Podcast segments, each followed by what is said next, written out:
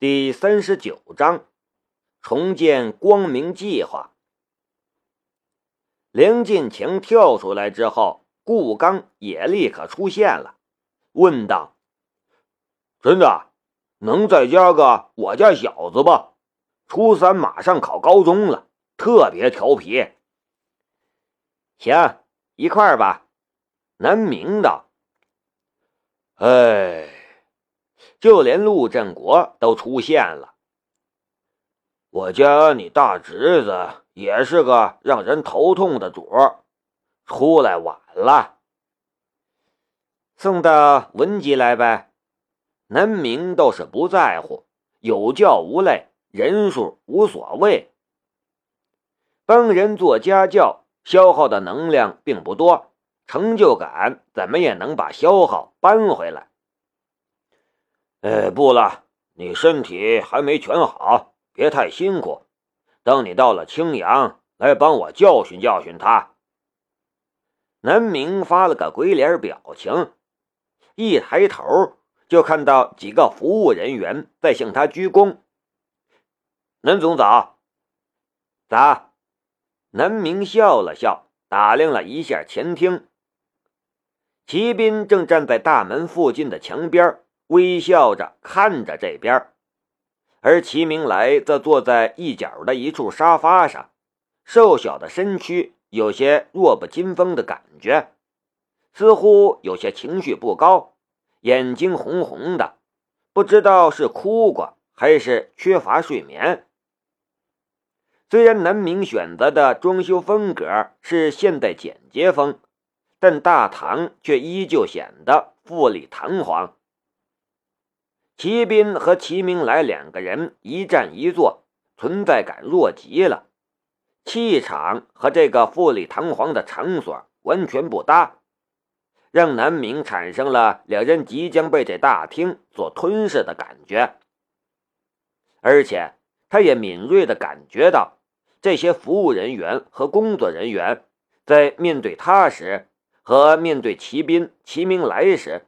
态度有着微妙的不同。尽管南明只是一个准大学生，但是这些服务员们看到了很多大人物对他的态度与表情，知道这位是个大人物。虽然齐斌才是这里的正牌总经理，但是在面对齐斌时，总有一些轻微的怠慢。归根结底，还是因为骑兵是盲人。哥，南明响亮的打了声招呼：“小来。”正如南明所说的，揽神会馆首先是为了帮助骑兵安身立命，其次才是他梦想的投射。他可以创造出无数个揽神会馆，但是对骑兵来说，却只有这一个地方是他的事业。如果这种员工轻慢骑兵的现象再继续下去，南明离开之后，总有一天骑兵会被排斥到决策层之外。南明想要改变这种现状，听脚步声就知道是你来了。骑兵露出了笑容。小来也抹抹眼，笑着叫了声“小叔”。对南明两个人是别提多喜欢了。小来怎么了？南明看明来有些疑惑。唉，骑兵不知道怎么说好。女儿已经有很多年没有在午夜梦回之时放声大哭。祈求上天给他一双健全的眼睛了。身为盲人，就要接受命运的安排，许多事情终究强求不来。女儿很听话，但也总有脆弱的时候，特别是以年龄来说，齐明来还是个孩子。南明看着齐明来，突然觉得。自己打算做的事是对的。正好，我有事要和你们商量。咱们到我办公室里去说。南明扯着齐斌和小来道：“我也有事儿和你说。”齐斌哈哈一笑。齐明来被南明扯着，却又想到了当初被阿云扯着的时候的感受。如果那天是小叔的话，齐明来的世界里有三个英雄，爸爸是英雄。撑起了一片天，小叔是英雄，给了他们一片更广阔的天地。而阿云也是英雄，救了他的命。但爸爸和小叔都只是长辈，就算是有时候会对小叔有些羞羞的想法，但俩人的血缘关系是无法抹杀的，终究是不可能。但阿云不一样，所以被南明牵着，齐明来却更加想念李慧云了，脸上绯红。刚到南明的办公室里坐定，骑兵就取出了一张卡来，递给了南明。小明，这是你的工资卡。我的工资卡。南明愣了一下，他却没意识到自己也有工资。我还有工资？当然，分红到年底才有。你既然在这里任职，当然要有工资。你现在的工资是咱们中间最高的，每月一万二，卡里预存了一个月的工资。齐斌笑了笑。现在会馆还在起步阶段，工资比较低，你就先用着吧。南明的小心肝扑通扑通跳了起来。每月一万二，这么多。文集县的人均收入水平并不高。城镇人口的人均可支配收入是两万出头，很多人的工资都只有一千多、两千。农村人口的收入更低，人均可支配收入只有一万多点儿。这还是有大批的农民会以打工来补贴家计，拉高了平均数的情况下，南明一个月的收入。赶得上父母两个月的工资，也赶得上农民伯伯辛苦一两年了。别看之前南明看到那些钱十万十万的进账，但总有一种虚假的感觉。但现在真的到了自己手里，却感觉更不真实了。月薪一万二了，另外。因为咱们开业形势不错，我想要给员工预发一个月的工资。大家这两天都辛苦了，如果效益继续这么好的话，到了年底我们再给他们加薪。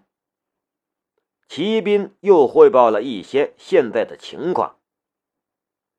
虽然骑兵才是名义上的一把手。但是在南明面前谈起公事，他向来都是汇报请示的态度。这些哥你决定就行了。我想问问哥，你的视力受损是什么情况？有没有办法治好？现在钱不是问题了。我双眼的神经已经坏死了。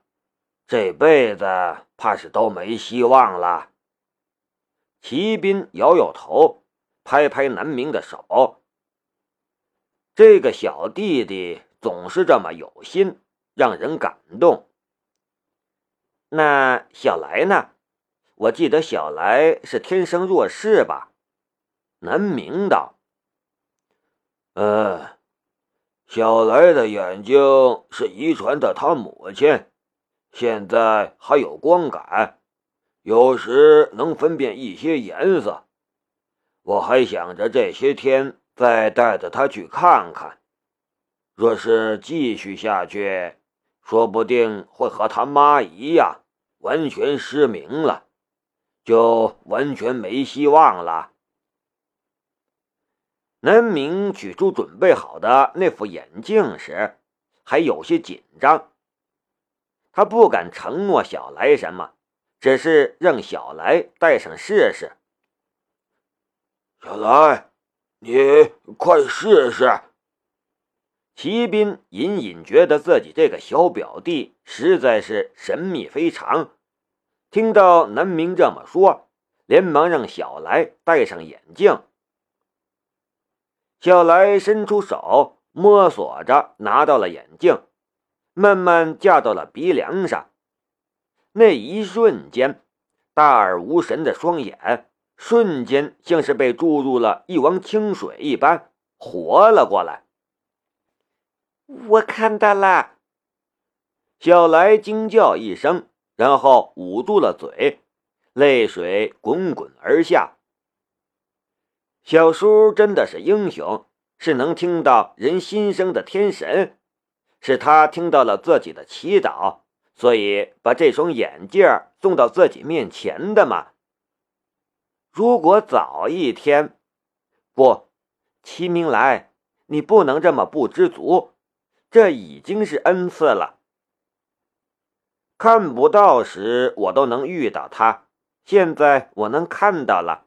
我总会再找到他的，至少让我看看他长什么样子。听到小来的惊叫，骑兵坐在那里，也泪水四溢。能够让小来看到，比给他开了十个揽神会馆还让他高兴。不曾失去过光明，又怎么能知道光明的可贵？哥。你的眼睛，我会继续想办法。现在医学这么发达，一定会有办法的。南明道：“谢谢，谢谢你，小明。我们一家该怎么感谢你呀？”骑兵握着南明的手，久久说不出话来。虽然按摩师或者钢琴调音师都算是不错的职业。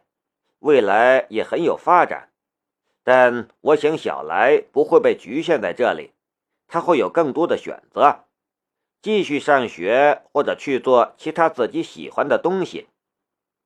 南明拍拍骑兵的手，对任何一个人来说，眼界终究是非常重要的。我觉得应该让小来出去走走。呃，对对，你说的对。就算现在南明说地球是方的，骑兵也会相信。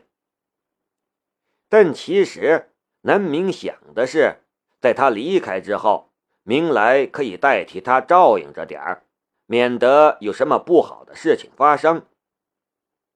幸福的生活还是要以物质为基础的。南明在揽神会馆三楼的一间教室里。最终有了四名学生：陈浩聪、梁建强的女儿梁晨宇、顾刚家的野小子顾广野，以及一个特殊的学生齐明来。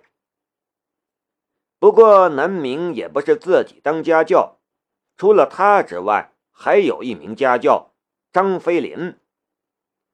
三男三女。正所谓男女搭配，干活不累。刚开始并不是特别顺利，梁晨宇还好，毕竟是女生。顾刚家的野小子顾广野极为叛逆，加上自家老爹是县长，还敢对南明耍横，被陈浩聪毫不客气的揍了一顿，这才老实了。一旦开始学习。几个人这才感觉到了不同，在南明的这房间里，他们的大脑运转速度似乎也快了好几倍。加上有南明这个强大的老师和张飞林这个优秀的助教，帮他们理顺了一下知识点之后，一切似乎都豁然开朗。一天下来，四个人又兴奋又累，他们从未感觉到，原来学习也是一种异样的快乐。到了后来，其他三个人都完全不用管了，只要南明偶尔点拨一下就好。南明的全部精力都用在了帮小来补课上。一直以来，他上的都是盲校，但从今天开始，他也可以上普通的学校，体验同龄人的生活了。刚才小叔说。等我学好了，我也可以去上大学了。晚上的时候，小来难掩激动，抱住了齐斌，嚎啕大哭。突然有太多的未来展现在眼前，任由他去挑选，给人的冲击力是巨大的。此时此刻，似乎阿云的影子都有些淡了。梦想总是让人脆弱又坚强。象牙塔那么神秘又令人向往的地方，吸引着的不只是南明。晚上，南明给陈伟打了一个电话：“哥，你可以选你想要的生活了。”